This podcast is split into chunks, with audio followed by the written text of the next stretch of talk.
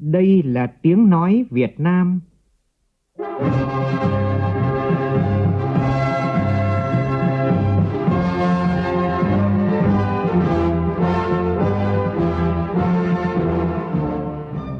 là tiếng nói Việt Nam, phát thanh từ Hà Nội, thủ đô nước Cộng hòa xã hội chủ nghĩa Việt Nam.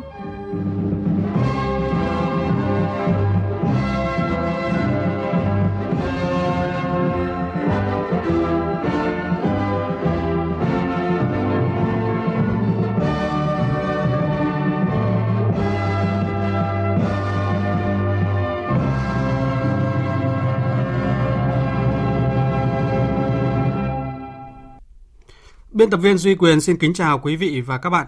Mời quý vị và các bạn nghe chương trình Thời sự trưa của Đài Tiếng Nói Việt Nam với những nội dung chính sau đây.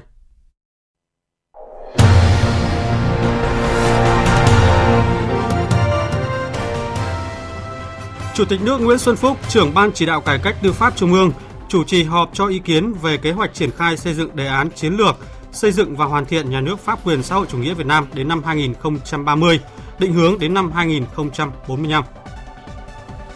Chủ tịch Quốc hội Vương Đình Huệ hội đàm trực tuyến với ngài Abdul Rahman Taib, Chủ tịch Hội đồng lập pháp Vương quốc Brunei Darussalam, Chủ tịch IPA 2021.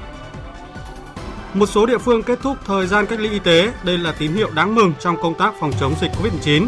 Trong khi đó, hơn 170 tủ lạnh chuyên dụng bảo quản vaccine do Liên minh toàn cầu về vaccine Gavi tài trợ đã đến thành phố Hồ Chí Minh. Toàn bộ số tủ lạnh này sẽ được đưa đến 23 tỉnh Tây Nguyên và Nam Bộ trong những ngày tới. Gần 300 lao động nước ngoài ở Gia Lai không có giấy phép lao động. Trong phần tin thế giới, Trung tâm Kiểm soát và Phòng ngừa Dịch bệnh Mỹ CDC nới lỏng các cảnh báo đi lại với hơn 110 quốc gia và vùng lãnh thổ. Việt Nam được xếp hạng vào danh sách cấp độ 1, cấp độ an toàn nhất hiện nay. Quyền Thủ tướng Armenia tuyên bố sẵn sàng đem con trai để đổi lấy các công dân nước này bị Azerbaijan bắt giữ.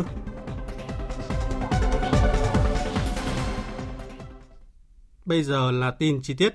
Thưa quý vị và các bạn, sáng nay Chủ tịch nước Nguyễn Xuân Phúc, trưởng ban chỉ đạo cải cách tư pháp Trung ương chủ trì họp cho ý kiến về kế hoạch triển khai xây dựng đề án chiến lược xây dựng và hoàn thiện nhà nước pháp quyền xã hội chủ nghĩa Việt Nam đến năm 2030, định hướng đến năm 2045 và nghe báo cáo công tác chuẩn bị phiên họp thứ nhất của ban chỉ đạo xây dựng đề án. Cùng dự buổi làm việc có đồng chí Phan Đình Trạc, Ủy viên Bộ Chính trị, Bí thư Trung ương Đảng, trưởng ban Nội chính Trung ương. Tin của phóng viên Vũ Dũng.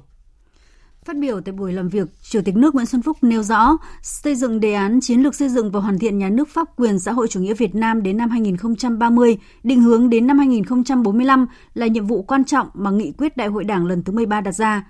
Chủ tịch nước đánh giá cao Ban Nội chính Trung ương đã làm việc khẩn trương, tích cực, trách nhiệm để có kế hoạch ban hành đầu danh mục các tài liệu trình cuộc họp sắp tới của Ban chỉ đạo xây dựng đề án. Đề án khi được hoàn thiện và triển khai có ý nghĩa quan trọng đối với sự phát triển của đất nước.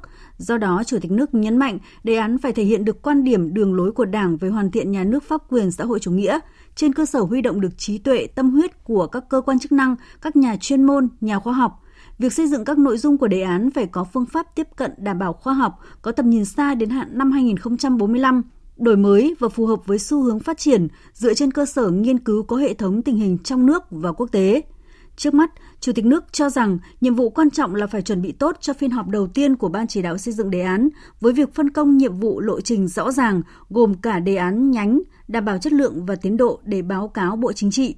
Chủ tịch nước cũng yêu cầu đề án chiến lược xây dựng và hoàn thiện nhà nước pháp quyền xã hội chủ nghĩa cần quán triệt tư tưởng Hồ Chí Minh về nhà nước pháp quyền ở Việt Nam rõ ràng hơn, đó là nhà nước của dân, do dân, vì dân, có sự giám sát của nhân dân, tôn trọng quyền làm chủ của nhân dân và bảo vệ quyền con người, quyền công dân. Đồng thời đề án cần thể hiện rõ sự lãnh đạo của Đảng về xây dựng hoàn thiện nhà nước pháp quyền.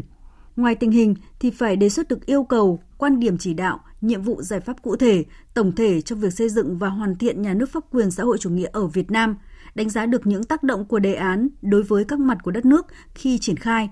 Chủ tịch nước nhấn mạnh đề án phải đảm bảo phục vụ điều hành đất nước phát triển tốt nhất dưới sự lãnh đạo của Đảng.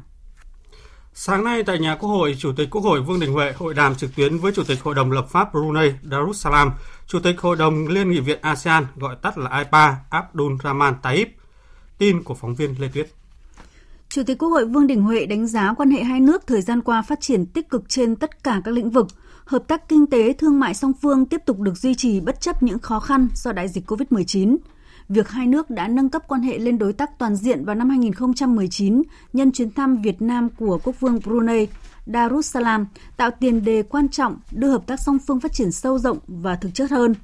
Đánh giá cao việc Việt Nam thực hiện thành công vai trò năm chủ tịch IPA 41, ông Abdullah Rahman Taib cho rằng Brunei sẽ tiếp nối những gì Việt Nam đã và đang làm, đồng thời mong muốn Brunei tổ chức thành công năm chủ tịch IPA như Việt Nam đã thực hiện – trong nhiệm kỳ làm chủ tịch ASEAN, IPA, Brunei đặt trọng tâm tăng cường quan hệ hợp tác nội khối, trong đó có hợp tác quốc hội các nước và bao trùm số trong cộng đồng ASEAN. Để thúc đẩy hơn nữa mối quan hệ song phương, hai nhà lãnh đạo cũng cho rằng hai nước cần tăng cường trao đổi tiếp xúc ở các cấp, các kênh nghị viện, chính phủ với hình thức linh hoạt nhằm củng cố sự tin cậy gắn bó giữa hai nước, chuẩn bị tốt các hoạt động hướng tới kỷ niệm 30 năm thiết lập quan hệ ngoại giao giữa hai nước ngày 29 tháng 9 năm 1992, 29 tháng 9 năm 2022. Chủ tịch Quốc hội Vương Đình Huệ đề nghị hai bên triển khai hiệu quả các cơ chế hợp tác song phương, trước mắt là tổ chức tốt kỳ họp lần thứ hai của Ủy ban hỗn hợp về hợp tác kinh tế, khoa học và kỹ thuật cấp Bộ trưởng Ngoại giao để trao đổi về phương hướng thúc đẩy hợp tác thực chất trong thời gian tới, khai thác hiệu quả hơn nữa tiềm năng hợp tác to lớn giữa hai nước, phấn đấu đưa kim ngạch thương mại song phương sớm đạt 500 triệu đô la Mỹ, mong muốn Brunei hỗ trợ các doanh nghiệp Việt Nam về quy trình sản xuất, cấp chứng chỉ cho hàng nông sản và các sản phẩm phục vụ người theo đạo hồi, tạo điều kiện cho các doanh nghiệp Việt Nam đặt chứng chỉ thực phẩm xuất khẩu sang thị trường Brunei, thúc đẩy hợp tác trên các lĩnh vực quan trọng khác như là văn hóa, du lịch, giao lưu nhân dân. Chủ tịch Hội đồng lập pháp Brunei đồng tình với đề nghị của Chủ tịch Quốc hội Vương Đình Huệ và cho biết sẽ ghi nhận nỗ lực thực hiện trong tương lai. Ông Abdullah Rahman Taib, Hiện nay các chuyến bay giữa Brunei và Việt Nam đang bị cắt giảm. Vì thế, những chuyến bay thương mại vận chuyển hàng hóa nông sản của Việt Nam sang Brunei bị hạn chế. Trong đó, nhu cầu của Brunei mong muốn được nhập khẩu nhiều hơn nữa các sản phẩm của Việt Nam. Hai nhà lãnh đạo khẳng định hai bên sẽ tiếp tục đóng góp tích cực trách nhiệm vào hoạt động của IPA, có những sáng kiến hợp tác nghị viện thiết thực, ủng hộ cộng đồng ASEAN trên mọi lĩnh vực.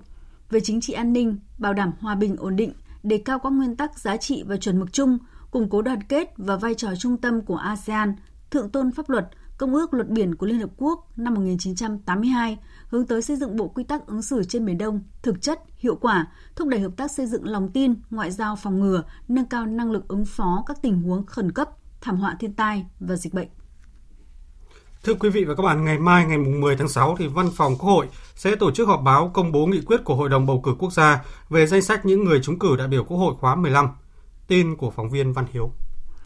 Tổng thư ký Quốc hội, tránh văn phòng Hội đồng bầu cử quốc gia Bùi Văn Cường cho biết, ngày bầu cử 23 tháng 5 vừa qua có gần 70 triệu cử tri cả nước đã thực hiện quyền và nghĩa vụ công dân. Bỏ phiếu bầu đại biểu Quốc hội khóa 15 và Hội đồng Nhân dân các cấp nhiệm kỳ 2021-2026. Đây là kỳ bầu cử có quy mô lớn nhất từ trước đến nay, mặc dù diễn ra trong bối cảnh dịch COVID-19 bùng phát, nhưng đã được tổ chức rất thành công, với tỷ lệ cử tri đi bầu rất cao là 99,6%. Cử tri đã bầu đủ số lượng đại biểu Quốc hội theo luật định, bầu được 99,87% số lượng đại biểu Hội đồng Nhân dân cấp tỉnh, 99,81% số đại biểu Hội đồng Nhân dân cấp huyện và 98,91% số đại biểu Hội đồng Nhân dân cấp xã so với số lượng cần bầu theo luật định – Tỷ lệ này cao hơn so với nhiệm kỳ trước. Không có đơn vị bầu cử nào phải bầu cử lại, bầu cử thêm đại biểu Hội đồng Nhân dân cấp tỉnh. Đối với cấp huyện, có 6 đơn vị phải bầu cử thêm thuộc 3 tỉnh, không có đơn vị nào phải bầu cử lại. Còn đối với cấp xã, có 79 đơn vị phải bầu cử thêm thuộc 15 tỉnh, có 5 đơn vị thuộc 2 tỉnh, thành phố phải bầu cử lại. Các đơn vị phải bầu cử thêm, bầu cử lại. Hội đồng bầu cử quốc gia đã có văn bản chỉ đạo hướng dẫn theo đúng luật định.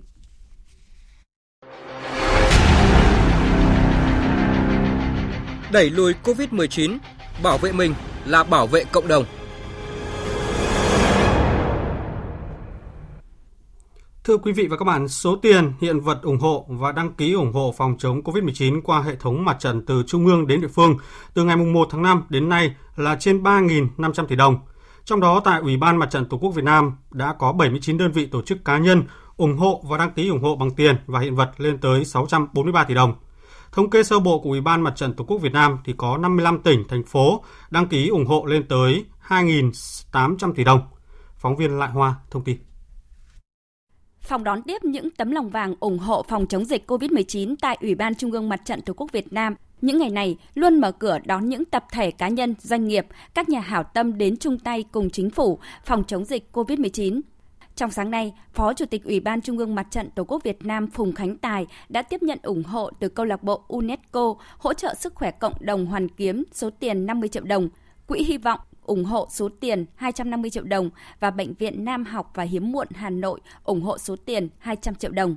Đây là những nguồn lực hết sức to lớn để chính phủ hỗ trợ cho các đội ngũ y bác sĩ, những người trực tiếp làm công tác điều trị, làm việc tại những khu vực cách ly, cũng như tạo nguồn lực để tổ chức tiêm vaccine cho nhân dân trên cả nước trao số tiền ủng hộ 430 triệu đồng từ cán bộ công nhân viên Bộ Nội vụ ủng hộ quỹ phòng chống COVID-19. Tránh văn phòng Bộ Nội vụ Ông Vũ Đăng Minh cho biết. trăm phần trăm cán bộ công chức của Bộ Nội vụ đã thực hiện cái việc ờ, ủng hộ quỹ phòng chống dịch theo cái phát động của Bộ trưởng. Cán bộ công chức của Bộ Nội vụ cũng chỉ mong muốn chúng ta làm sao có những cái biện pháp phòng chống dịch tốt nhất để có thể để kiểm soát tốt tình hình và làm sao ngăn chặn cái dịch để sớm bình ổn cuộc sống để phát triển đất nước.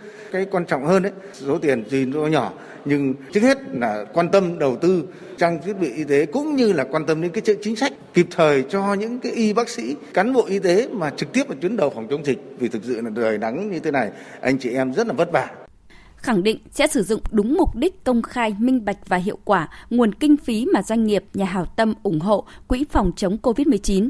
Phó Chủ tịch Ủy ban Trung ương Mặt trận Tổ quốc Việt Nam Trương Thị Ngọc Ánh cho biết, đây là một nguồn lực hết sức to lớn để mua vaccine tiêm cho nhân dân trên cả nước, để hỗ trợ cho đội ngũ y bác sĩ, những người trực tiếp tham gia công tác điều trị và tạo nguồn lực hỗ trợ mua sắm trang thiết bị y tế phục vụ cho công tác phòng chống dịch COVID-19.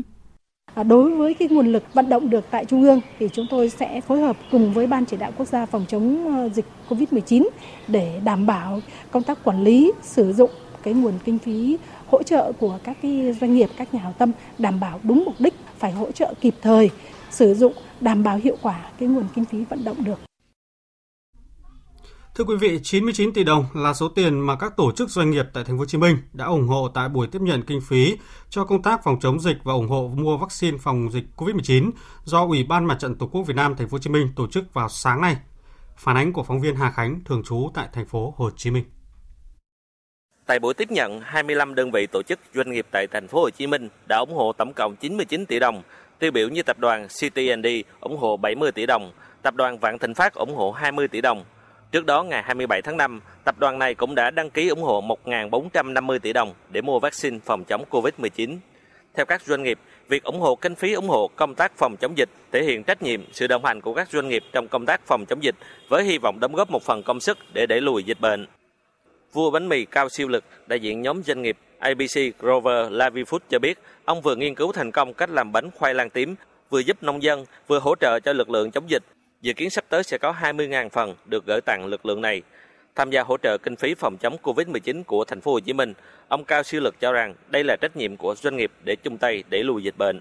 Năm nay tôi rất là mừng kêu gọi được nhiều các bạn bè, nhiều doanh nghiệp, doanh nhân này kia để tham gia chung tay, thành ra là làm cái phong trào này cho nó mạnh hơn nữa.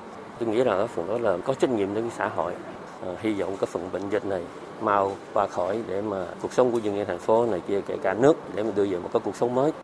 Theo thống kê của Ủy ban Mặt trận Tổ quốc Việt Nam thành phố Hồ Chí Minh, đến ngày 8 tháng 6, tổng số tiền ủng hộ phòng chống dịch COVID-19 đã tiếp nhận là 291 tỷ đồng, trong đó thu tiền mặt là hơn 195 tỷ đồng. Đến nay đã chi hơn 100 tỷ đồng tiền mặt và hàng hóa thiết bị trị giá trên 95 tỷ đồng. Trong khi đó, kể từ khi phát động từ ngày 27 tháng 5 đến nay, đã có 83 đơn vị cá nhân đăng ký ủng hộ mua vaccine với số tiền hơn 2.210 tỷ đồng. Đến nay đã tiếp nhận được trên 75,6 tỷ đồng. Còn tại Quảng Nam, sáng nay, Ủy ban Mặt trận Tổ quốc Việt Nam tỉnh Quảng Nam đã tổ chức lễ phát động cao điểm quyên góp ủng hộ phòng chống dịch COVID-19 trên địa bàn tỉnh. Phát huy truyền thống tương thân tương ái, lá lành, đùm lá rách, ngay tại lễ phát động đã có 34 tổ chức đơn vị doanh nghiệp, hội đoàn thể ủng hộ hơn 20 tỷ đồng. Tại 97 điểm cầu trên địa bàn 18 huyện, thị xã và thành phố trong tỉnh thì đã huy động được hơn 1.400 tỷ đồng. Còn tại Hà Nội, hơn 14 tỷ đồng là số tiền các thuê bao di động Vinaphone thuộc tập đoàn Bưu chính Viễn thông VNPT đã chung tay góp vào quỹ vaccine phòng chống COVID-19 bằng hình thức nhắn tin đến tổng đài 1408 trong vòng 5 ngày. Trước đó thì tập đoàn đã tham gia đóng góp 400 tỷ đồng cho quỹ vaccine phòng chống dịch COVID-19. Dịch COVID-19 đang có những diễn biến rất phức tạp, lây lan nhanh, ảnh hưởng lớn tới sức khỏe người dân và kinh tế xã hội đất nước. Cùng với thực hiện tốt quy tắc 5K, vaccine phòng COVID-19 là phương pháp hữu hiệu để phòng chống dịch COVID-19. Chính phủ kêu gọi người dân chung tay đóng góp vào quỹ vaccine phòng chống COVID-19. Hãy nhắn tin theo cú pháp COVID NK gửi 1408, trong đó N là số bất kỳ trong khoảng từ 1 đến 2000, K là thể hiện đơn vị nghìn đồng.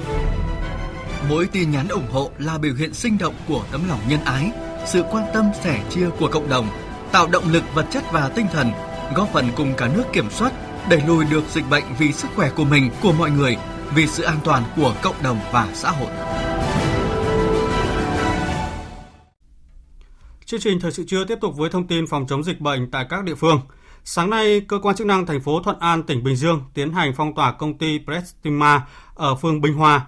Đây là nơi làm việc của nam tài xế vừa phát hiện mắc COVID-19.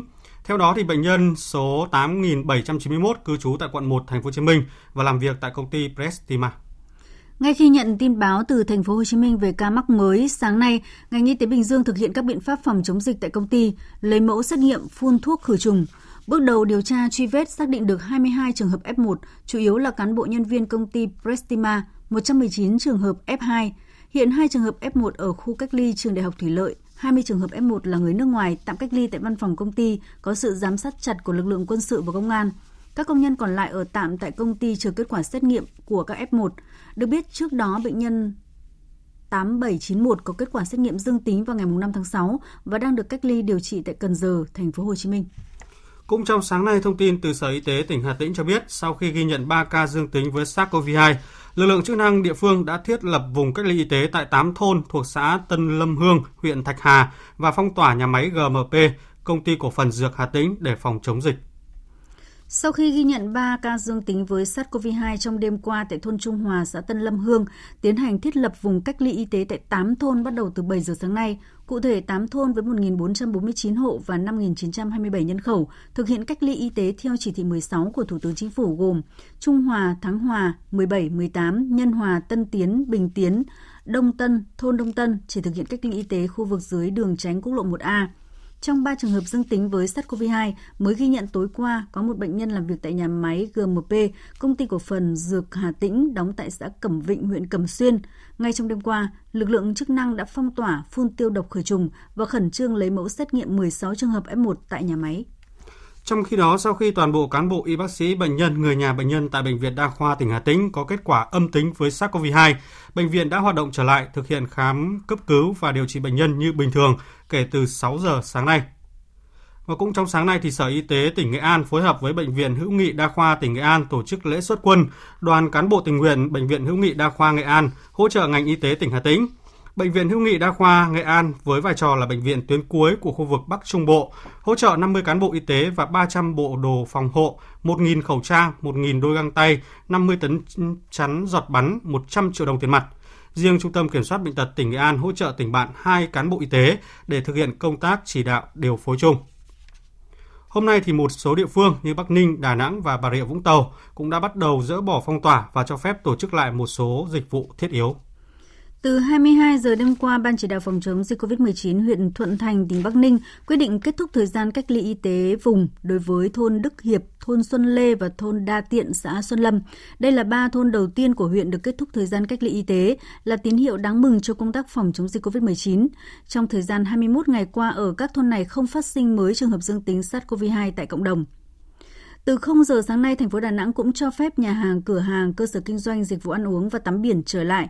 Quyết định được đưa ra sau khi 21 ngày thành phố không ghi nhận ca mắc mới trong cộng đồng. Riêng các hoạt động massage, thẩm mỹ, spa, chăm sóc da, chăm sóc sắc đẹp chưa được phép hoạt động trở lại. Sáng nay, ông Hoàng Vũ Thành, quyền chủ tịch Ủy ban nhân dân thành phố Vũng Tàu cho biết chuyên gia người Nga làm việc tại tàu khoan Human có kết quả xét nghiệm PCR âm tính với SARS-CoV-2. Thành phố Vũng Tàu đã gỡ bỏ phong tỏa hai địa điểm liên quan đến trường hợp này, đó là khách sạn BH Residence, đơn vị khách này lưu trú tại địa chỉ 55H Phan Chu Trinh, phường 2, và Trung tâm Y tế Vietso Petro, phường 7, thành phố Vũng Tàu. Thưa quý vị và các bạn, trước việc thành phố Đà Nẵng quyết định nới lỏng cho phép một số lĩnh vực được hoạt động trở lại, thì một số nơi người dân vẫn còn e dè trong mở cửa hàng buôn bán kinh doanh do lo ngại dịch bệnh vẫn còn diễn biến phức tạp. Phóng viên Vinh Thông thường trú tại miền Trung phản ánh. Sau hơn một tháng thực hiện các biện pháp phòng chống dịch, chị Trần Thị Thu Hiền ở phường Thanh Lộc Đáng, quận Thanh Khê, thành phố Đà Nẵng rất vui khi hai tin một số lĩnh vực được Ủy ban nhân dân thành phố Đà Nẵng cho phép hoạt động trở lại. Chị Hiền cho biết đã qua mấy lần dịch bệnh bùng phát, người dân thành phố Đà Nẵng đã quen với các điều kiện an toàn phòng chống dịch bệnh. Ai cũng mong cuộc sống sinh hoạt sớm được trở lại bình thường. Thì em thấy như vậy cũng tốt hơn tại vì ờ, thời gian gần đây thì chẳng có cái phát sinh thêm ca mới nào hết. Người dân mình chủ động kiểu như ở nhà không có đi ra ngoài đường, ít tụ tập lại. Đó nên là em cũng muốn là quán xá bán lại bình thường nhưng mà cũng phải có cái biện pháp đó là kiểu như em nghĩ là không quá 30 người là được. Anh Hồ Văn Quý, nhân viên quán cà phê rồng đường Phạm Văn Đồng, quận Sơn Trà cho hay, hơn một tháng qua, cuộc sống gia đình anh gặp rất nhiều khó khăn do phải nghỉ việc. Thời điểm quán được phép hoạt động trở lại, ai cũng vui vì được đi làm. Mọi người kê đặt bàn ghế, vệ sinh đồ dùng, chuẩn bị nước sát khuẩn, khẩu trang, găng tay, sẵn sàng phục vụ khách hàng. Đối với em là nhân viên thì không có tiền, chỉ có lên trong coi quán này là được hỗ trợ vài trăm để mà đủ xăng, đủ sinh hoạt chứ không có tiền. Em cũng đang háo hức để mà chuẩn bị làm để mà có được cái gì đó ổn định. Tại các khu vực du lịch ven biển thành phố Đà Nẵng, nhiều hàng quán trục trịch chuẩn bị mở cửa xong cũng rất nhiều cửa hàng vẫn cửa đóng than cài. Khách du lịch chưa có, nhiều chủ quán e dè khi lượng khách ít ỏi không đủ bù đắp chi phí. Nhiều hộ kinh doanh cũng đã sang quán trả mặt bằng. Theo quy định của thành phố Đà Nẵng, để phục vụ khách tại chỗ, các chủ cửa hàng kinh doanh ăn uống phải đảm bảo các điều kiện biện pháp phòng chống dịch, bố trí chỗ ngồi cho khách ăn uống, đảm bảo khoảng cách tối thiểu 1 mét và không quá 30 người tại một thời điểm. Anh Ngô Xuân Hân, quản lý nhà hàng Hỷ Hỷ, đường Hồ Nghinh, quận Sơn Trà cho hay, đa số nhân viên đã về quê tránh dịch nên để quán đảm bảo hoạt động lại bình thường cũng cần phải có thời gian chuẩn bị quán thì cũng có kinh doanh được thời gian dài rồi. Thì ba mùa dịch thì quán cũng rất kiên trì. Khi mở ra thì biết được sẽ có kết quả hôm nay. Nhưng mà cái đó thì không ai muốn. Nên toàn dân đồng lòng cùng chung tay thành phố để chống dịch bệnh. Nên cũng mong cho dịch bệnh ngày càng được kiểm soát tốt hơn. Quỹ Nhi đồng Liên Hợp Quốc UNICEF vừa cho biết 174 tủ lạnh chuyên dụng bảo quản vaccine do Liên minh toàn cầu về vaccine Gavi tài trợ, Quỹ Nhi đồng Liên Hợp Quốc cung ứng đã đến thành phố Hồ Chí Minh. Đây là hoạt động trong chương trình tăng cường thiết bị dây chuyền lạnh cho các cơ sở y tế của Liên minh toàn cầu về vaccine. Những tủ lạnh này sẽ được chuyển đến các cơ sở y tế tuyến huyện ở 23 tỉnh Tây Nguyên và miền Nam để bảo quản vaccine, bao gồm cả vaccine phòng COVID-19, góp phần hỗ trợ tăng cường hệ thống y tế, đặc biệt là chương trình tiêm chủng mở rộng của Việt Nam. Lô hàng này gồm các tủ lạnh chuyên dụng dung tích 240 lít dùng để bảo quản vaccine. Tủ lạnh được trang bị bộ điều chỉnh điện áp và thiết bị theo dõi nhiệt độ tự động, thích hợp để lưu trữ các vaccine rất nhạy cảm với nhiệt độ. Nhiệt độ trong tủ lạnh được theo dõi từ xa thông qua một trang web. Bà Maeva Faget, đại diện Liên minh toàn cầu về vaccine cho biết, các tủ lạnh này đến vào đúng thời điểm Việt Nam đang cần hỗ trợ triển khai tiêm vaccine phòng COVID-19. Ngoài số tủ lạnh này, các thiết bị dây chuyền lạnh khác do COVAX hỗ trợ theo kế hoạch sẽ đến Việt Nam vào cuối năm nay. Ngoài ra, trong giai đoạn tới, Quỹ Nhi đồng của Liên Hợp Quốc sẽ cung cấp cho Việt Nam một loạt các trang thiết bị bảo quản và vận chuyển vaccine như hơn 2.200 tủ lạnh, xe tải lạnh, hàng chục triệu bơm kim tiêm và hộp an toàn. Hiện Viện Vệ sinh Dịch tễ Trung ương đang hoàn tất các thủ tục tiếp nhận vận chuyển các tủ lạnh đến 23 tỉnh Tây Nguyên và Nam Bộ. Thưa quý vị và các bạn, Quỹ vaccine phòng chống COVID-19 đã và đang nhận được sự đồng lòng, ủng hộ của đông đảo tầng lớp nhân dân, các đơn vị tổ chức doanh nghiệp với số tiền tăng lên theo từng giờ. Tính đến trưa qua thì đã có hơn 231.000 tổ chức cá nhân tham gia đóng góp với tổng giá trị gần 4.200 tỷ đồng đã bao gồm ngoại tệ quy đổi và hơn 3.252 tỷ đồng nhà tài trợ cam kết. Tổng số là hơn 7.420 tỷ đồng. Trong khi quỹ ra đời nhận được sự ủng hộ nhiệt tình của toàn dân ở trong nước cũng như kiều bào nước ngoài, được cộng đồng quốc tế đánh giá rất cao, thì một số trang tin nước ngoài lại đưa ra những luận điệu, những tiếng nói lạc lõng, hòng xuyên tạc, phản bác vô cớ một sáng kiến đang lan tỏa thành phong trào hành động nhân văn sôi nổi và rộng khắp cả nước, sáng kiến thành lập Quỹ vaccine phòng chống COVID-19. Phần tổng hợp của biên tập viên Minh Châu và Hàng Nga sẽ cho thấy rõ hơn về vấn đề này.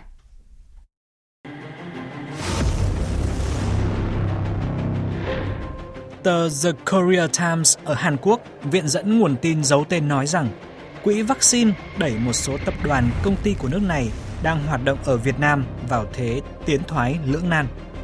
Trong khi đó, với ngôn từ chua ngoa và thiếu hiểu biết, tờ The Sun ở Anh thì lưu loa rằng Việt Nam gửi tin nhắn xin người dân góp tiền mua vaccine.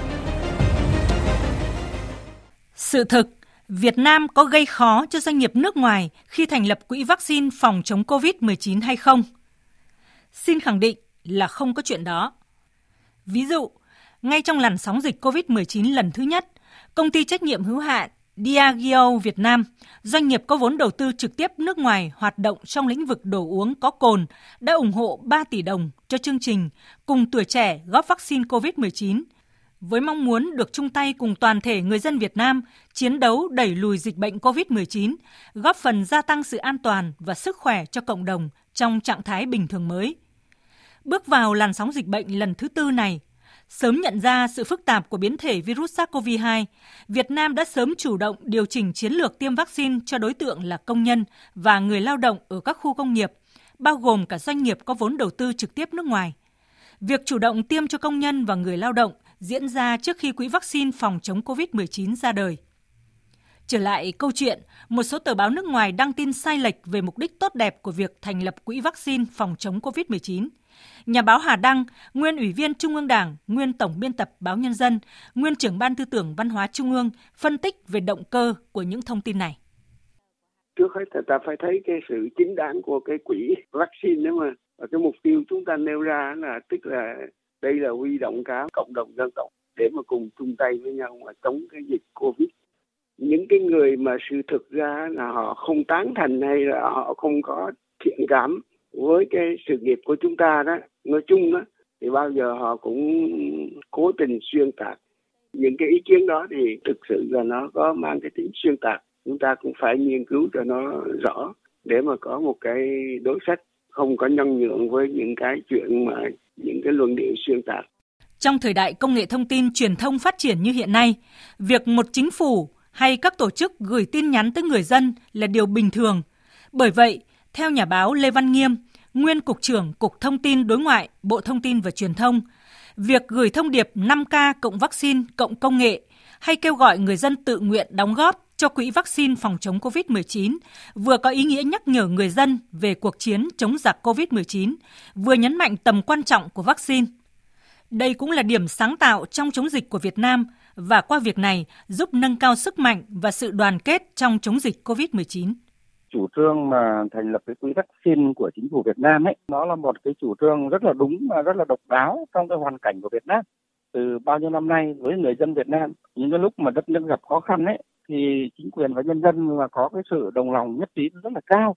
Người dân Việt Nam rất là sẵn sàng hợp tác, đóng góp với chính quyền, chung tay với chính quyền để giúp giải quyết những vấn đề khó khăn mà mà mà đất nước gặp phải. Cho nên cái chính cái chủ trương mà mà mà, mà huy động mọi người đóng góp cho quỹ vaccine thật sự là nó là về đại thể nó rất là thuận với lòng dân mà thật sự là cũng rất là cần thiết cho nên là tôi nghĩ là chắc chắn chủ trương đấy là đúng đắn và chắc chắn sẽ thành công.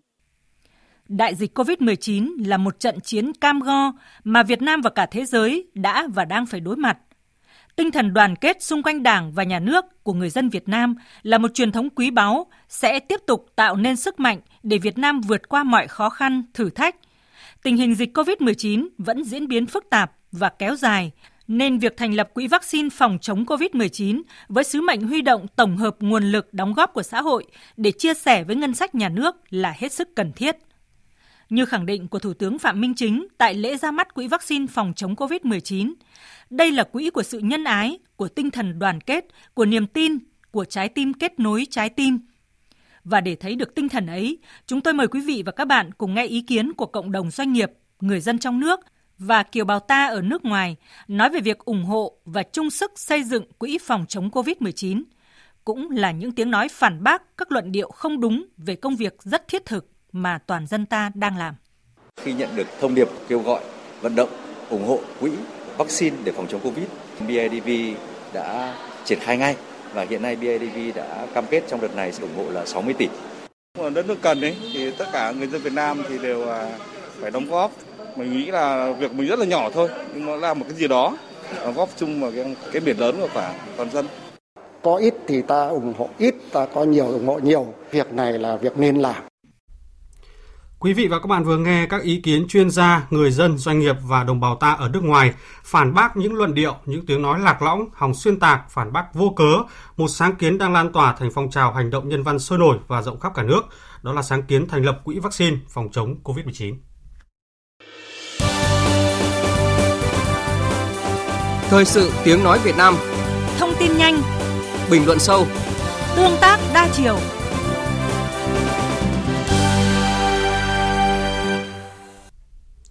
Quý vị và các bạn đang nghe chương trình Thời sự trưa của Đài Tiếng Nói Việt Nam. Chương trình tiếp tục với các tin đáng chú ý. Thông tin từ Ban Chỉ đạo Quốc gia vận động hiến máu tình nguyện cho biết, do dịch COVID-19 diễn biến phức tạp, các hoạt động tôn vinh 100 người hiến máu tiêu biểu toàn quốc nhân dịp kỷ niệm Ngày Quốc tế Người hiến máu 14 tháng 6 năm nay sẽ được lui lại vào thời gian phù hợp và an toàn. Thông điệp của Ngày Quốc tế Người hiến máu 14 tháng 6 năm nay được Tổ chức Y tế Thế giới lựa chọn với chủ đề Giữ nhịp đập trái tim – Thông điệp này nhằm tôn vinh những con người sẵn sàng hiến giọt máu quý giá của mình để giữ nhịp đập trái tim của những người bệnh đang hàng ngày cần máu, đồng thời tri ân những đóng góp thầm lặng của họ đã mang lại sự sống cho người khác – trong khi tình trạng thiếu máu cho điều trị còn khá phổ biến trên quy mô toàn cầu, Tổ chức Y tế Thế giới mong muốn những người đã hiến máu sẽ tiếp tục hiến máu và hiến máu thường xuyên, đồng thời kêu gọi chính phủ, ngành y tế và dịch vụ truyền máu của các quốc gia đảm bảo đủ nguồn lực, cơ sở vật chất để nâng cao năng lực tiếp nhận máu, tiếp nhận chăm sóc người hiến máu cũng như sử dụng máu hợp lý, an toàn.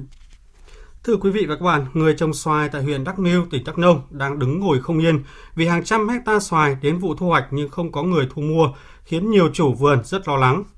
Với những vườn cây đã thu hoạch, đã có hàng trăm tấn phải đổ bỏ hoặc là xả làm phân bón vì ế ẩm. Tuấn Anh, phóng viên Đài Tiếng Nói Việt Nam, thường trú tại Tây Nguyên, thông tin thực tế tại xã Đắc Gằn, trọng điểm xoài của huyện Đắk Nưu, tỉnh Đắk Nông. Ông Phạm Công Văn ở thôn Tân Lập, xã Đắc Gằn có gần 2 hecta trồng các loại xoài xuất khẩu. Năm ngoái, từ khu vườn này gia đình có lợi nhuận hơn 200 triệu đồng. Còn năm nay, từ đầu vụ đến giờ gia đình chỉ bán được gần 100 triệu đồng đủ tiền trả phân bón chứ không có lãi. Toàn bộ số xoài còn lại giờ phải đổ bỏ. Giá cả thì bây giờ là xuống thấp quá, thấp nhất từ hồi mà em làm xoài đến giờ. Xoài xuất khẩu còn có 3 ngàn đến 3 ngàn rưỡi một ký, còn ờ, hàng chợ tiêu thụ trong nội địa thì có 500 đồng một ký. Như xoài ba mùa là coi như là không ai mua thì vứt không rồi. Ví dụ nhà nào mà hàng xấu nhiều 500 đồng ký tính ra là không đủ công. Nhiều nhà là bảo là để cho chín hoặc là bây giờ là như hiện tại bà xoài ba mùa là bây giờ là họ đi làm cành là họ xả xuống dưới đất không để làm phân vi sinh luôn. Tương tự, gia đình bà Lê Thị Tư có hơn 1,2 hecta xoài cũng không thể tiêu thụ, khiến cho gia đình thua lỗ nặng. Bà Tư cho biết, hiện vườn xoài mới chỉ bán được một ít nhưng giá quá thấp. Bán một tạ xoài chưa đủ tiền trả công cho người thu hoạch. Mặc dù thua lỗ, nhưng gia đình vẫn phải vay tiền để chăm sóc duy trì vườn cây. Nhà cô hiện tại chưa có 5 6 tấn mà không bán được đồng nào hết. Không ai mua luôn. Vườn xoài này á, mình đầu tư một năm là hết 6 70 triệu. Bây giờ mình phải chăm phân rồi thuốc men đầy đủ để cho cái xoài nó có sức để nó để mình ăn năm tới chứ. Tình hình giá cả thì năm nay dịch bệnh nữa cho nên là không bán được luôn. Có nhà cũng không đủ tiền đầu tư luôn. Theo thống kê của xã Đắc Gằn, hiện toàn xã có khoảng 1.000 hecta xoài các loại, trong đó có khoảng 700 hecta đang cho thu hoạch, năng suất bình quân đạt từ 15 đến 20 tấn mỗi hecta mỗi vụ. Ông Đỗ Viết Hạnh, Phó Chủ tịch Ủy ban Nhân dân xã Đắc Gằn cho biết, do ảnh hưởng của dịch COVID-19, đa số chủ vườn mới chỉ bán được hơn một nửa với giá rẻ, còn lại phải bỏ vì không có người mua và giá bán quá thấp. À, về cái à, giải pháp thì xã đã có kiến nghị với các cơ quan nhà nước kêu gọi các cái doanh nghiệp có cái chế biến sâu về cái cây ăn trái để à, từng bước để khảo sát tiến tới là đầu tư. Địa phương vẫn à, à, khuyến cáo bà con, tôi thì cố gắng là chăm sóc giữ cái vườn cây cho những năm tiếp theo. Và cũng có kiến nghị với lại nhà nước, với ngân hàng thì có cái cơ chế chứ là gia hạn cái nợ hoặc khoanh nợ và giảm cái lãi suất cho vay đối với lại người trồng xoài để giảm thiểu cái thiệt hại, cái rủi ro. Còn tại Quảng Ninh, do ảnh hưởng của dịch COVID-19, một số loại thủy sản tại Vân Đồn đang gặp khó khăn tiêu thụ chậm và rớt giá. Phóng viên Vũ Miền, thường trú tại khu vực Đông Bắc, phản ánh. Cảng Cái Rồng, điểm tập kết thu mua hải sản lớn nhất huyện Vân Đồn khá vắng vẻ dù đang vào vụ thu hoạch ngao và hầu. Đây là những mặt hàng hải sản chủ lực của bà con ngư dân ở đây. Anh Nguyễn Văn Thìn, xã viên hợp tác xã thủy sản Vân Hải cho biết. Trước đây thu mua để còn bán được nhưng bây giờ bị cái ảnh hưởng cái Covid này không tiêu thụ được. Ngao thì giá cũng rẻ, ngao hai có 30 nghìn này. Loại một thì nó khoảng tầm 45 50. Trước đây thì nó cũng cái giá khoảng 55 60 chưa bao giờ thấp như thế. 6 tháng đầu năm, thời tiết thuận lợi cho khai thác thủy sản. Theo báo cáo của Phòng Nông nghiệp huyện Vân Đồn, sản lượng thủy sản 5 tháng đầu năm đạt 30.400 tấn, gấp đôi so với cùng kỳ năm ngoái. Bước vào những ngày đầu tháng 6, thời tiết nắng nóng, hải sản nuôi tương đối gầy, cộng với việc dịch bệnh diễn biến phức tạp ở những địa phương lân cận như Bắc Ninh, Bắc Giang, Hà Nội đã ảnh hưởng trực tiếp đến việc tiêu thụ ngao giá, thưng, hàu, cá song trên địa bàn. Ông Hà Văn Ninh, Phó trưởng phòng Nông nghiệp Phát triển Nông thôn huyện Vân Đồn cho biết. Cái hàng hải sản mà khi đến cái thời kỳ thu hoạch, mình mà không thu hoạch mà đến cái thời tiết biến động thì coi như là cũng sẽ tự chết theo kiểu tự nhiên thứ hai là với cái mật độ mà mình nuôi dày thời tiết nắng nóng kéo dài sẽ phát sinh dịch bệnh từ đó kéo đến năng suất giảm tỷ lệ sống cũng thấp đi chất lượng giá trị sản phẩm không được đều Hiện nay trên địa bàn huyện Vân Đồn còn khoảng 40.000 tấn hàu đang vào vụ thu hoạch, 400 tấn cá song, 900 tấn các loại thủy sản khác. Thưa quý vị và các bạn, hiện nay thì tỉnh Gia Lai có hơn 400 lao động nước ngoài làm việc tại các dự án điện gió. Phần lớn trong số này chưa được cấp phép lao động. Nguyễn Thảo, phóng viên Đài Tiếng Nói Việt Nam thường trú tại Tây Nguyên, đưa tin. Theo Sở Lao động Thương minh Xã hội tỉnh Gia Lai, qua công tác thanh tra, đơn vị phát hiện tại tỉnh đang có 409 lao động là người nước ngoài, phần lớn là người Trung Quốc, đang làm việc cho 37 công ty doanh nghiệp, chủ yếu phục vụ các dự án điện gió tại tỉnh. Trong số này, chỉ có 27 người được cấp phép lao động và 44 người khác được chấp thuận vị trí việc làm. 298 lao động còn lại chưa được cấp phép nhưng đã làm việc thời gian dài tại các dự án, vi phạm Nghị định 152 năm 2020 của Chính phủ. Sở Lao động Thương binh Xã hội tỉnh Gia Lai cho rằng, việc chủ các dự án điện gió không tuân thủ nghiêm túc các quy định về sử dụng lao động nước ngoài đang gây khó khăn trong công tác quản lý lao động. Cùng với đó, tình trạng này còn gây khó khăn trong quản lý tạm trú của chính quyền cơ sở. Ông Lê Thanh Việt, Chủ tịch Ủy ban nhân dân xã Gia Le, huyện Chư Pứ, tỉnh Gia Lai, địa phương có dự án điện gió Gia Le 1 đang thi công cho biết. Chúng tôi tiến hành kiểm tra vấn đề tạm trú và nhắc nhở người ta khi mà có di chuyển khỏi cái địa phương thì báo. Cái đó là yêu cầu của chính quyền địa phương nhưng mình phụ thuộc vào cái phối hợp công ty. Nên là trong cái thời gian qua thì vẫn có một vài trường hợp là khi người ta đang công tác ở đây nhưng mà người ta đi một đến một cái, cái dự án khác là không có báo.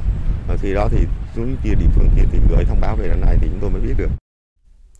Sáng nay, cơ quan cảnh sát điều tra công an tỉnh Khánh Hòa đã tống đạt quyết định khởi tố bị can đối với ông Nguyễn Chiến Thắng, cựu chủ tịch Ủy ban dân tỉnh Khánh Hòa để điều tra về tội vi phạm các quy định về quản lý đất đai xảy ra tại khu đất số 1 Trần Hưng Đạo, nơi đặt trụ sở cũ của trường chính trị tỉnh Khánh Hòa. Tin của phóng viên Thái Bình thường trú tại miền Trung. Như vậy là ông Nguyễn Chiến Thắng, cựu chủ tịch Ủy ban nhân dân tỉnh Khánh Hòa đã phải nhận hai quyết định khởi tố bị can cùng tội danh trong hai vụ án.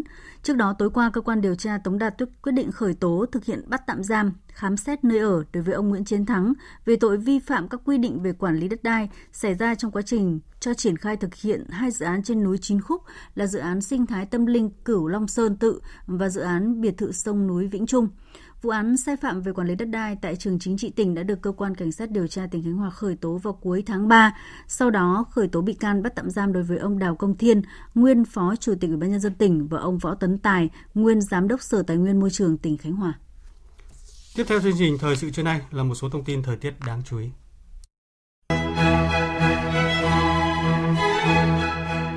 Trung tâm Dự báo Khí tượng Thủy văn Quốc gia cho biết, đêm hôm qua và sáng sớm hôm nay, ở khu vực Bắc Bộ và Thanh Hóa có mưa, mưa vừa có nơi mưa to đến rất to và rải rác có rông.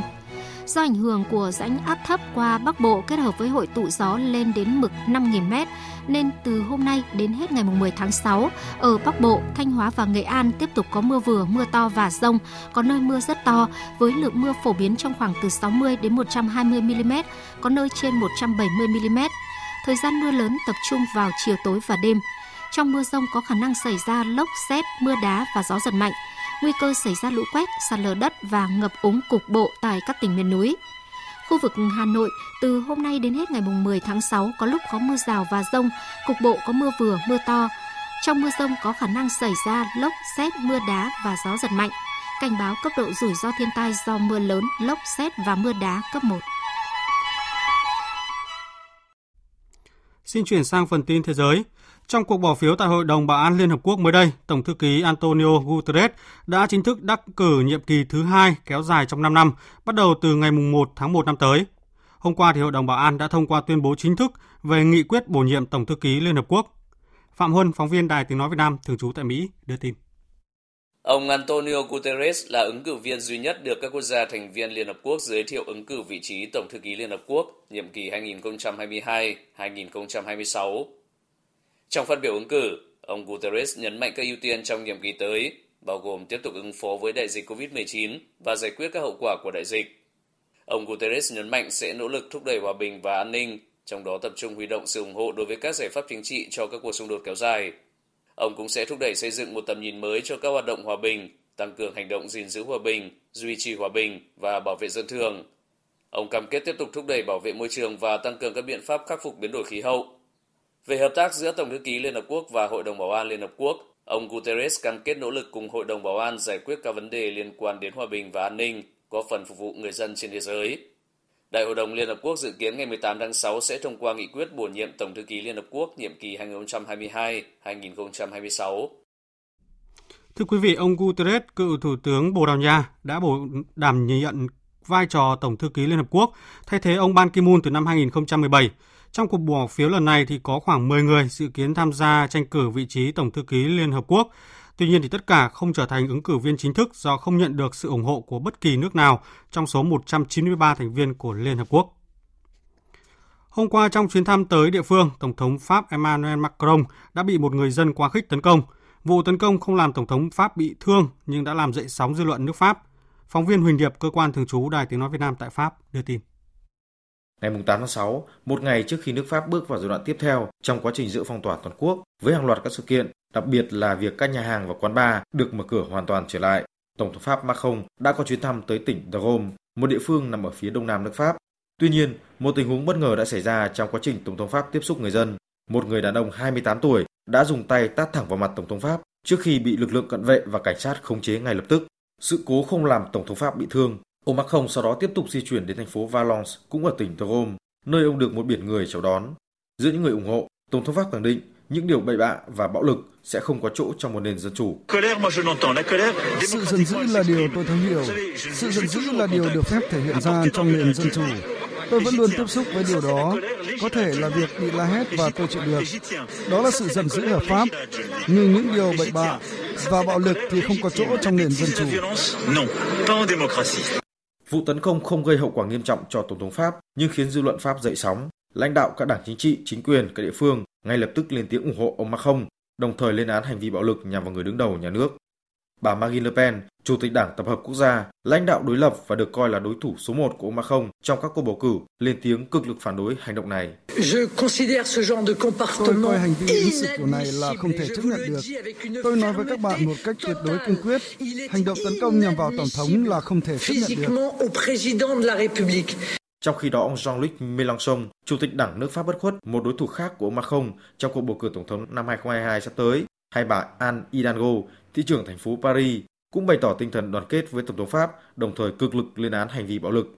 Tạm thời, động cơ của người đã tấn công Tổng thống Pháp đang được điều tra làm rõ. Sau vụ việc, người này bị tạm giữ cùng một nghi phạm khác. Cảnh sát đang điều tra theo tội danh cố ý có hành vi bạo lực nhằm vào người thi hành công vụ, với mức án lên tới 3 năm tù giam và 45.000 euro tiền phạt. Thủ tướng Canada Justin Trudeau đưa ra cam kết chính phủ của ông sẽ có hành động mạnh mẽ và quyết liệt để loại bỏ các nhóm cực hữu sau một vụ tấn công làm bốn thành viên của một gia đình Hồi giáo thiệt mạng cách đây hai ngày, đồng thời lên án đây là cuộc tấn công khủng bố xuất phát từ sự thù hận. Trong một tuyên bố tại Quốc hội, ông Trudeau nhấn mạnh. Đó là một hành động bạo lực tàn bạo, hèn nhát và trơ chẽn. Vụ giết người này không phải là tai nạn, đây là một cuộc tấn công khủng bố được thúc đẩy bởi sự thù hận trong trái tim đối với một trong những cộng đồng của chúng ta.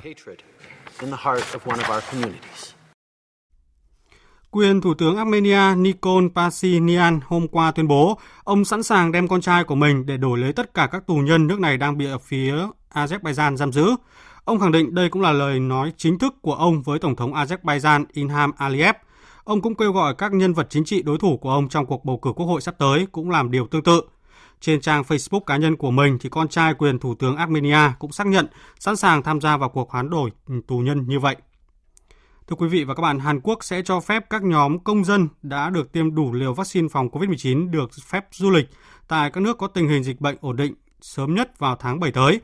Thủ tướng Hàn Quốc đã công bố quyết định này trong bối cảnh nước này đang phải đẩy nhanh chiến dịch tiêm chủng trên cả nước. Trong khi đó, thì Trung tâm Kiểm soát và Phòng ngừa Dịch bệnh Mỹ CDC vừa quyết định nới lỏng cảnh báo đi lại với hơn 110 quốc gia và vùng lãnh thổ. Việt Nam cùng với Singapore, Israel, Hàn Quốc, Trung Quốc được xếp vào danh sách cấp độ 1, cấp độ an toàn nhất hiện nay theo đánh giá của cơ quan này. Thưa quý vị, Ngân hàng Thế giới cũng dự báo tăng trưởng kinh tế của các quốc gia Nam Á nói chung và Ấn Độ nói riêng sẽ phục hồi nhanh hơn dự báo trước đó là 6,8% trong năm nay, bất chấp ảnh hưởng của làn sóng lây nhiễm dịch COVID-19 đang diễn ra tại khu vực. Phóng viên Phan Tùng theo dõi khu vực Nam Á đưa tin. Theo đánh giá của Ngân hàng Thế giới, tăng trưởng tổng sản phẩm quốc nội của Ấn Độ, nền kinh tế lớn nhất khu vực Nam Á trong năm nay dự báo sẽ ở mức 8,3%, chủ yếu nhờ vào các khoản chi tiêu lớn cho hệ thống cơ sở hạ tầng, phát triển nông thôn và y tế và sự phục hồi mạnh mẽ hơn dự kiến của khu vực dịch vụ. Tuy nhiên, báo cáo của Ngân hàng Thế giới cũng cho rằng triển vọng tăng trưởng tốt cũng che giấu đi những thiệt hại lớn về kinh tế do đại dịch gây ra. Với Ấn Độ, trong năm tài chính tiếp theo 2022-2023, Ngân hàng Thế giới cho rằng tăng trưởng GDP sẽ chậm lại ở mức 7,5%. Theo các phân tích của Ngân hàng Thế giới, làn sóng COVID-19 thứ hai ở quy mô tàn khốc chưa từng có đã tác động mạnh tới sự phục hồi của khu vực dịch vụ và sản xuất tại Ấn Độ – Bên cạnh đó, sự phục hồi kinh tế ở Bangladesh và Pakistan cũng phải đối mặt với những trở ngại vì số ca COVID-19 tăng vọt đi kèm các lệnh phong tỏa hạn chế phòng dịch. Ngoài COVID-19, thách thức với Sri Lanka là nợ chính phủ gia tăng. Báo cáo này kết luận rằng đại dịch COVID-19 sẽ để lại hậu quả với khu vực Nam Á là số người nghèo gia tăng.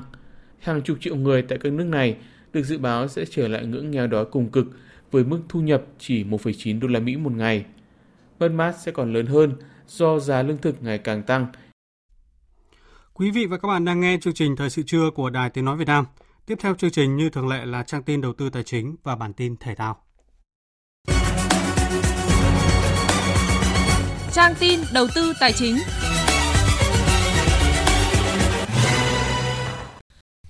Thưa quý vị và các bạn, giá vàng hôm nay, mùng 9 tháng 6 trên thị trường quốc tế giảm nhẹ trong bối cảnh giới đầu tư đang chờ tín hiệu về tình trạng nền kinh tế Mỹ giao ngay ở mức là 1.895 đô la Mỹ một ounce. Trong nước, giá vàng SJC niêm yết mua vào ở mức 56 triệu 650 000 đồng một lượng và bán ra là 57 triệu 270 000 đồng một lượng. Công ty Bảo Tín Minh Châu niêm yết ở mức thấp hơn – với giá vàng rồng thăng long ở mức mua vào là 52 triệu 980 000 đồng một lượng và bán ra là 53 triệu 580 000 đồng một lượng. Ngân hàng Nhà nước công bố tỷ giá trung tâm của đồng Việt Nam với đô la Mỹ hôm nay ở mức 23.107 đồng đổi một đô la. Các ngân hàng thương mại như Vietcombank, niêm yết ở mức mua vào 22.860 đồng và bán ra là 23.060 đồng một đô la. Thưa quý vị và các bạn, trên thị trường chứng khoán, VN Index mở đầu phiên giao dịch sáng nay tăng nhẹ gần 7 điểm, giao dịch quanh mức 1.326 đến 1.330 điểm. Sắc xanh tích cực đang chiếm ưu thế trên thị trường. Các cổ phiếu NVL, SAB đang đóng góp tích cực nhất và đạt tăng nhẹ của thị trường. Kết thúc phiên giao dịch, VN Index đạt 1.320,92 điểm, HNX Index đạt 309,28 điểm. Đầu tư tài chính biến cơ hội thành hiện thực. Đầu tư tài chính biến cơ hội thành hiện thực. Quý vị và các bạn thân mến, trải qua cả năm 2020, do vướng pháp lý và dịch Covid-19, lượng dự án bất động sản nghỉ dưỡng được chào bán ra thị trường rất ít. Theo báo cáo của Bộ Xây dựng thì trong quý 4 năm 2020, chỉ có 79 căn biệt thự nghỉ dưỡng được chấp thuận nghiệm thu. Sang quý 1 năm nay, thị trường này mới tái khởi động trở lại với 884 condotel được chấp thuận nghiệm thu và đưa vào sử dụng. Tuy nhiên, nguồn cung tăng, nhưng thị trường lại gặp khó bởi dịch COVID-19 bùng phát từ đầu năm và kéo dài cho đến nay, ảnh hưởng nghiêm trọng tới bất động sản nghỉ dưỡng nói chung. Vậy khi tham gia đầu tư loại hình condotel, các nhà đầu tư cần lưu ý những gì? Phóng viên Hải Nho thông tin cùng quý vị. Ông Nguyễn Văn Đính, Tổng thư ký Hội môi giới bất động sản Việt Nam phân tích, trước tác động của dịch bệnh, khó khăn đối với thị trường bất động sản nghỉ dưỡng, trong đó có loại hình corotel là bình thường. Tuy vậy thì tình trạng thị trường corotel gặp khó khăn còn từ chính bản chất pháp lý chưa rõ ràng của loại hình này. Chính sách của chính quyền địa phương cũng như cơ quan chức năng nói chung liên quan đến loại hình căn hộ du lịch chưa có thay đổi gì đáng kể. Mỗi nơi có một cách vận hành khác nhau nên các dự án nghỉ dưỡng tại các địa phương được cấp phép xây dựng chỉ đếm trên đầu ngón tay, trồng chất vướng mắc. Tuy vậy rủi ro về pháp lý nhưng khả năng sinh lời lại cao so sánh với cách đây 3 đến 5 năm trước thì bất động sản nghỉ dưỡng tới thời điểm này có mức độ chênh lệch giá khá lớn. Giá hiện nay đang theo xu hướng giảm, vì vậy đây vẫn sẽ là cơ hội cho nhà đầu tư cân nhắc giữa rủi ro và lợi nhuận. Trong thực tế, tại các địa phương có tiềm năng phát triển các bất động sản nghỉ dưỡng như Phú Quốc, Nha Trang, Đà Nẵng, Hạ Long thì các loại hình bất động sản condotel khá phát triển trong vài năm gần đây, nhưng do những quan hệ giữa chủ đầu tư dự án và nhà đầu tư thứ cấp xảy ra tranh chấp do chính những hạn chế từ pháp lý, từ quy hoạch khiến bất động sản du lịch nói chung và condotel nói riêng chưa tạo được niềm tin cho các nhà đầu tư, thị trường bất động sản nghỉ dưỡng trở nên khó khăn hơn trước. Trong khi dịch bệnh kéo dài, nhiều nhà đầu tư nhỏ lẻ tính cách bán các bất động sản này khiến phân khúc này càng gây e ngại cho nhà đầu tư mới mới. Tuy vậy, góc hẹp cho nhà đầu tư bất động sản chính là nơi đến, nghỉ và về trong bối cảnh dịch bệnh lại là một kênh đầu tư mới. Phó giáo sư tiến sĩ Trần Kim Trung, Phó Viện trưởng Viện Nghiên cứu Quản lý Kinh tế Trung ương lấy ví dụ. Riêng đối với thị trường bất động sản nghỉ dưỡng ảnh hưởng các cái resort đây là bị rất rõ các khách sạn khó có thể nói khi nào thì hết ảnh hưởng phục hồi lại nhưng đấy là thị trường tiêu dùng còn thị trường đầu tư không ảnh hưởng gì nhiều lắm nhưng nó tạo cho chúng ta một mảng thị trường mà có thể khai thác được đấy là thị trường bất động sản khu biệt hóa một cái nhóm sản phẩm thử nghiệm nghỉ dưỡng nhiều chuyên gia cho rằng thị trường từ nay đến cuối năm tiếp tục gặp khó khăn, nhất là bất động sản nghỉ dưỡng. Riêng loại hình Corotel vẫn có điểm sáng nếu như cần sớm có những quy định rõ ràng về mặt pháp lý đối với loại hình bất động sản này.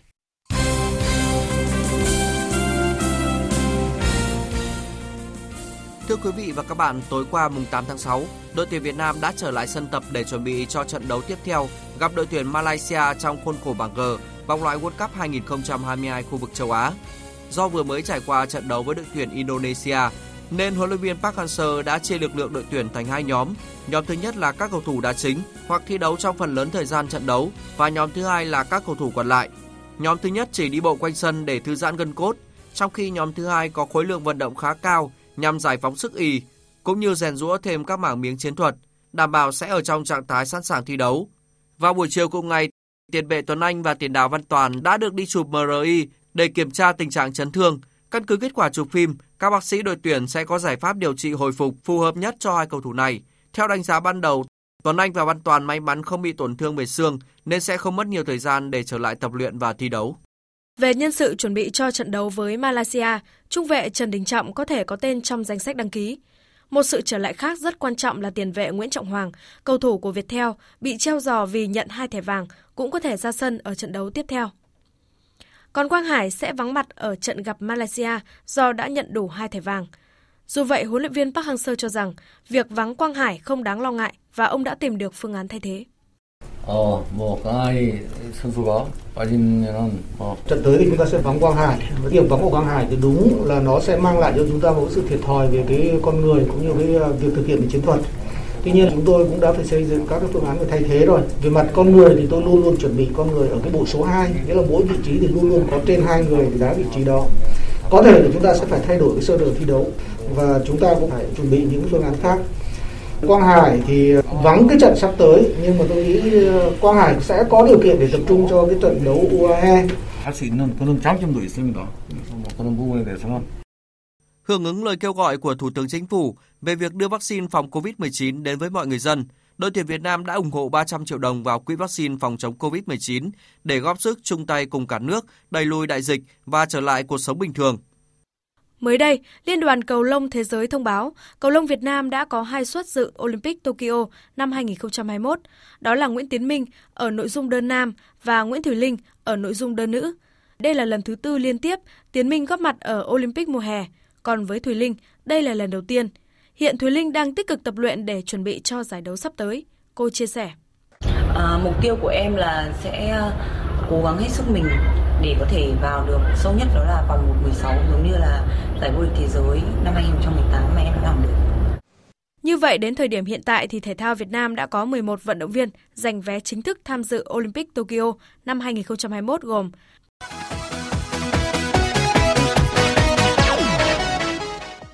Dạng sáng nay mùng 9 tháng 6, các đội tuyển châu Âu tiếp tục thi đấu giao hữu để chuẩn bị cho vòng chung kết Euro 2020. Trong trận đấu đáng chú ý nhất, Pháp thắng đậm Bulgaria 3-0 trên sân Stade Kết quả một số trận đấu khác, Ba Lan hòa Iceland 2-2, Hungary hòa Cộng hòa Ireland trong trận cầu không bàn thắng, Cộng hòa Séc thắng cách biệt Albania 3-1. Trong khi đó, đội tuyển quốc gia Tây Ban Nha đã không thể thi đấu trận giao hữu cuối cùng trước thềm vòng chung kết Euro do đang phải cách ly vì đội trưởng Sergio Busquets nhiễm COVID-19. Đêm qua và dạng sáng nay, kết thúc hai cặp đấu đầu tiên của vòng tứ kết đơn nam giải quần vợt Pháp mở rộng năm 2021. Hạt giống số 6, tay vợt người Đức Alexander Zverev đánh bại đối thủ người Tây Ban Nha Alexandro Davidovic Fokina sau 3 set đấu với các điểm số 6-4, 6-1 và 6-1. Trong khi hạt giống số 2, tay vợt người Nga Daniil Medvedev bất ngờ để thu hạt giống số 5, người Hy Lạp Stepanos Tsitsipas 36, 67 và 57. Hai cặp tứ kết còn lại sẽ là cuộc đọ sức giữa hạt giống số 1 Novak Djokovic với tay vợt người Italia Matteo Berrettini và hạt giống số 3 Nadal với đối thủ người Argentina, Diego Schwartzman. Các cặp đấu này sẽ diễn ra vào tối nay và dạng sáng mai, ngày 10 tháng 6. Dự báo thời tiết Bắc Bộ và khu vực Hà Nội nhiều mây có mưa rào và rông rải rác, chiều tối và đêm có mưa vừa, mưa to, có nơi mưa rất to và rải rác có rông, gió đông đến đông nam cấp 2, cấp 3. Riêng vùng núi, gió nhẹ, trong mưa rông có khả năng xảy ra lốc, xét, mưa đá và gió giật mạnh, nhiệt độ từ 23 đến 32 độ, có nơi trên 32 độ. Khu vực từ Thanh Hóa đến Thừa Thiên Huế, phía Bắc, Thanh Hóa, Nghệ An, nhiều mây, chiều có mưa rào và rông rải rác, chiều tối và đêm có mưa vừa, mưa to, có nơi mưa rất to và rải rác có rông. Phía Nam có mây, có mưa rào và rông vài nơi. Phía Bắc gió nhẹ, phía Nam gió Tây Nam cấp 2, cấp 3. Trong mưa rông có khả năng xảy ra lốc, xét, mưa đá và gió giật mạnh, nhiệt độ từ 24 đến 32 độ, có nơi trên 32 độ. Khu vực từ Đà Nẵng đến Bình Thuận có mây, có mưa rào và rông vài nơi. Riêng phía Nam, chiều tối và tối có mưa rào và rông rải rác, gió Tây Nam cấp 2, cấp 3. Trong mưa rông có khả năng xảy ra lốc, xét và gió giật mạnh, nhiệt độ từ 25 đến 35 độ. Tây Nguyên và Nam Bộ có mây, có mưa rào và rông vài nơi. Riêng chiều tối và tối có mưa rào và rải rác có rông. Gió Tây Nam cấp 2, cấp 3. Trong mưa rông có khả năng xảy ra lốc, xét và gió giật mạnh. Nhiệt độ từ 23 đến 31 độ, có nơi trên 31 độ. Tiếp theo là dự báo thời tiết biển. Vịnh Bắc Bộ có mưa rào rải rác và có nơi có rông. Trong mưa rông có khả năng xảy ra lốc xoáy và gió giật mạnh. Tầm nhìn xa trên 10 km, giảm xuống từ 4 đến 10 km trong mưa, gió Tây Nam đến Nam cấp 3, cấp 4. Vùng biển từ Quảng Trị đến Quảng Ngãi, vùng biển từ Bình Định đến Ninh Thuận, có mưa rào và rông vài nơi, tầm nhìn xa trên 10 km, gió Tây Nam cấp 3, cấp 4 vùng biển từ Bình Thuận đến Cà Mau, vùng biển từ Cà Mau đến Kiên Giang, khu vực Biển Đông có mưa rào rải rác và có nơi có rông. Trong mưa rông có khả năng xảy ra lốc xoáy và gió giật mạnh.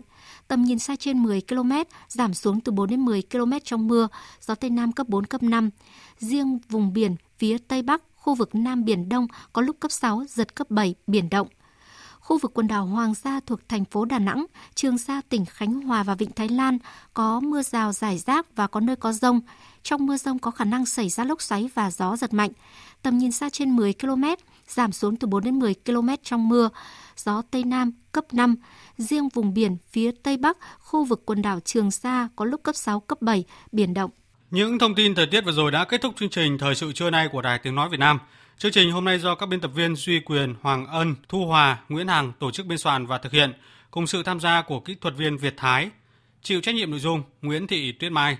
Cảm ơn quý vị đã quan tâm lắng nghe. Kính chào và hẹn gặp lại.